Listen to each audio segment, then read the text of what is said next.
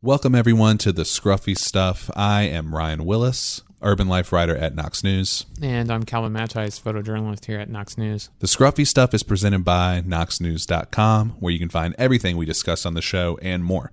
Knox News relies on support from readers and listeners to provide you compelling stories from Knoxville and across East Tennessee. Subscribers get an all access pass to all of our premium exclusive content, and to become a subscriber, it's easy. Just visit knoxnews.com slash subscribe to see our latest offer and sign up today. Turntables, alcohol, a disco ball, and lights. Everything you need for a party has been set up just outside Crafty Bastard near downtown Knoxville, but something big is missing. Perhaps the most important part. Where's the music? It's a bizarre scene to someone walking by. Sweaty people dancing and singing inside a tent to what seems like nothing at all. But three DJs, each assigned their own channel, keep the party alive inside headphones. One set for each person lucky enough to score a ticket to this silent show. The concept isn't new. Garrett Thompson was first introduced to silent disco at Bonnaroo. He thought to himself, how cool would it be to have something like this in Knoxville? I remember them playing Rage Against the Machine and hearing them sing along, and I wasn't wearing headphones, so I just hear people singing uh, lyrics I probably can't say on the podcast, but it was hilarious, and I was like, "This is this is incredible. I want to be a part of this." Shortly after that, we started doing silent discos at Rhythm and Blooms, um, and we we started renting those headphones, and we ran into a. a year where we couldn't get a head we couldn't get a hold of the headphones and we were like we should just buy we need to buy these. And that way every time we do a festival we know we have them. And so we bought a pair or a pair we bought one pair. No we bought a whole set of silent disco headphones um, when we did the outpost the first time and we started hosting these silent discos and they grew and grew and grew and now people seem like they can't get enough of them Silent disco is just one part of the music empire Garrett operates alongside Kent Oglesby. As Born and Raised Productions, the duo hosts concerts and festivals all around town. As events and venues come and go, silent disco remains an important part of the work they do. But how exactly does it work? I'll go ahead and cue this one. Hey, I'm Kent Oglesby from Born and Raised. We've got three three DJs um, playing whatever it is that they want. So three different channels of music. Uh, it's transmitted through an RF frequency on the transmitter that you plug into your laptop, your iPad, whatever it is that you're, whatever device it is that you're using to DJ, um, and then it goes out to the headphones that are out there, and the headphones have switchers. So if you don't, there's a red channel, a green channel, and a blue channel. So if you don't like what's on the red channel, you can switch it to the blue channel or to the green channel, and the headphones light up corresponding to what channel you're listening to. So if you see a bunch of people raging and having a ton of fun on red channel, and whatever you're listening to on blue is kind of mid, you can just be like, okay, well those guys look like they're having a ton of fun on red channel. I'm gonna switch to that and see what they got going on. It's kind of like a choose your own adventure of your music DJing experience. Oh, Sugar Cult. Man, I forgot about that band. You can see it happen in real time. One person among a group of friends points to their headphones lit in a neon shade of red. Suddenly, everyone around them switches, and before long, half the dance floor is illuminated in the same color until someone convinces their friends to switch back to blue or maybe green. Yes. So actually, the first time I ever went was for my roommate's 21st birthday, and um, I twisted my ankle on the way there, but then I proceeded to dance for three hours because it was so much fun. And I think I just like the next day I woke up with a horribly hurt foot, but I had such a good time that I was like, okay, I want to do this again. That was Kendall Miller, a student at UT who has been following Silent Disco Knox since her first event. She has convinced friends to give it a shot, even those who don't listen to the same music she does. Her favorite part? There's a little something for everyone. So what's playing on the blue channel right now? What's going on on blue? Let's see.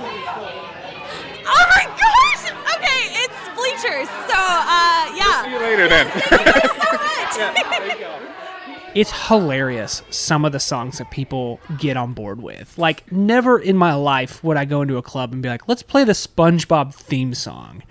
And yet, you could play that in a silent disco and people will lose their minds over it. Yeah, having having three separate channels frees up the DJs a lot because if you're if you're DJing through the traditional way with speakers where there's a room full of people, there's only one option to listen to and you're playing it and you play a song that only four or five people like but the other like 196 people hate, then everybody's going to boo you off the stage. But because there's two other options that they can go to you can you can try things that you're like i have no idea if this is going to work so let's play let's play some disney show tunes and see if people are into that. Um, and if people don't like it they switch to another channel no harm no foul. But sometimes if you if you're able to get a little more esoteric you get the those like pockets of people. And sometimes you're surprised and it's the majority of people will be like, "This is this. I cannot believe they are playing this right now, and that is what I'm about."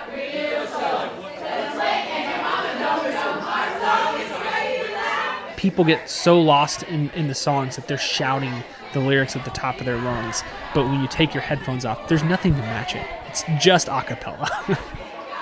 Just like imagining what a, what a passerby is experiencing watching like a bunch of just like a room full of drunk people singing as loud as they can this one pop song but they don't hear any music and they're like what in how what is happening how is it happening why is it happening um, that that to me is is my favorite thing when I'll usually take the headphones off and kind of take it in. Mr. Brightside by the Killers often does that. It's usually it's usually like you know the the standards that you would see it at weddings too. Like I think I think I mentioned Get Low earlier. That one always does it. Whitney Houston, I want to dance with somebody. Another great part about silent discos is they can happen anywhere a traditional music venue, a brewery patio, even an empty parking lot. But more and more, people are wanting to have silent discos at their weddings. For Isabel and Hank Warren, it just made sense with different types of people with very different music tastes showing up and gathering together.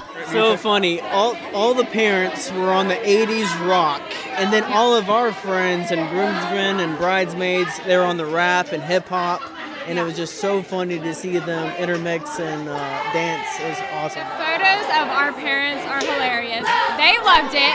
My mom is like, keeps texting me. She's like, what event can I throw to have a silent disco? I'm like, I don't know if there is one. She's like, I just loved it so much. In college, I only went to the ones at Cool Beans, which was crazy because we got there like five hours before they even started to guarantee headsets because it was free. But now that we're in grad school, yeah, we've tried to like follow the Instagram so that way we can come to the non-Cool Beans ones. I don't know if I should still show up there. But I mean, how do you convince people when you explain it to them? Well, I feel like the one thing that they think is weird is that like everyone's wearing headphones and you can't talk. But I'm like, honestly, that's the best part because there's not loud music, so you can take your headphones off and like take the time to talk to someone if you really wanted to have a conversation. And it's just super nice because everyone can be listening to what they want to listen to. There's something for everyone rather than forcing everyone to listen to the same song. Some people buy tickets in advance, others at the door. Garrett and Kent try to talk to everyone, and they are surprised by how many people are still trying silent disco for the very first time. The number of people that we have come to each one that I get to interact with that will tell me that it's their first one is always surprising to me. So like as long as as long as new people are coming out, and we, I mean we still have people that that you know have been doing it since we started at Rhythm and Blooms that still come out on a regular basis and ask us when the next one's going to be. Like they they'll always be there. So like, I- you know, Garrett Garrett was saying that I'm I'm cynical about it. I'm really not. It's just I initially thought that it was kind of like, well, it's a gimmick that's that's going to wear off, but it, it's really not a gimmick. It's it's there's something very like core to what people like about experiencing music that is inherent in the silent disco, which is a collective experience. When you, when you come out and you're, you know, uh, with a bunch of different people, some of whom you know and some of whom you may not know, and you're all sharing this experience together, singing along. I mean, that's that's as integral to the music experience as a live concert. And live concerts have have definitely uh, had a very good long run and is not going out of style anytime soon. Isabel and Hank agree. Some people call it a fad. Do you think it's going away anytime soon? I think it's just starting. I think there's plenty of room for it to like expand into weddings and other events. It's a great concept. Everyone has tons of fun doing it. So much fun that Garrett and Kent have a hard time getting people to leave. Of course, they're having fun too, riling up the crowd with carefully catered tunes and jumping up and down as they mix. But there comes a point where the party must end. That first year at Rhythm Bloom Saturday night, it was like, you know, it, it, we'd already we'd have been at the end of like a, a 16 hour 17 hour long day i was like we're, we're supposed to be done by now you people need to leave so i played uh, i played a, that song by evanescence the wake me up inside. Bring me to life. Is that, that bring me bring Yeah. me to life. And uh, it didn't it didn't work in terms of getting people to leave. I mean they were they they were grouping together the men and women and doing the duet part as a group. And they were they were going harder than they had gone the whole night. And i was like i'm never going to stop this train. This is uh, this is unbelievable Silent Disco Knox isn't stopping anytime soon either. Garrett and Kent plan to host at least one public event each month. The next is March 5th at SoKno Taco, followed by a St. Patrick's Day event at Highwire. you know we can definitely put them on too often if we if we ever get to a point where it's like well we've we've done too many of these things um, and we're trying to we're trying to you know strike the balance of of like still make still keeping it a special thing uh, and not overdoing it but right now we're we're we're kind of doing one a month or at least trying to for the rest of the year and uh, it's not it hasn't slowed down yet Thanks for tuning in to this week's episode. I am Ryan Willis, And I'm Calvin Mattheis. and this has been The Scruffy Stuff, a podcast about all the news happening in and around downtown Knoxville. As always, The Scruffy Stuff is presented by KnoxNews.com, and you can support local journalism and the podcast today by visiting KnoxNews.com slash subscribe. That's where you'll find our latest deals, and you can sign up for unlimited access to everything we discuss here on the show and more. To keep up with the podcast in between episodes, just hit that like or subscribe button or come back on Mondays when the new episodes drop.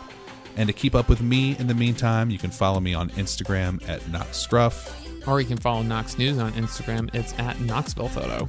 And to become part of the downtown discussion, be sure to join the Urban Knoxville group on Facebook. It is a place to keep up with what's happening around town and also to post your own questions, comments, concerns, criticisms, uh, everything related to downtown and Urban Knoxville. That is the place to be. So, again, this has been the Scruffy Stuff. We appreciate you listening, and we will be back again next week.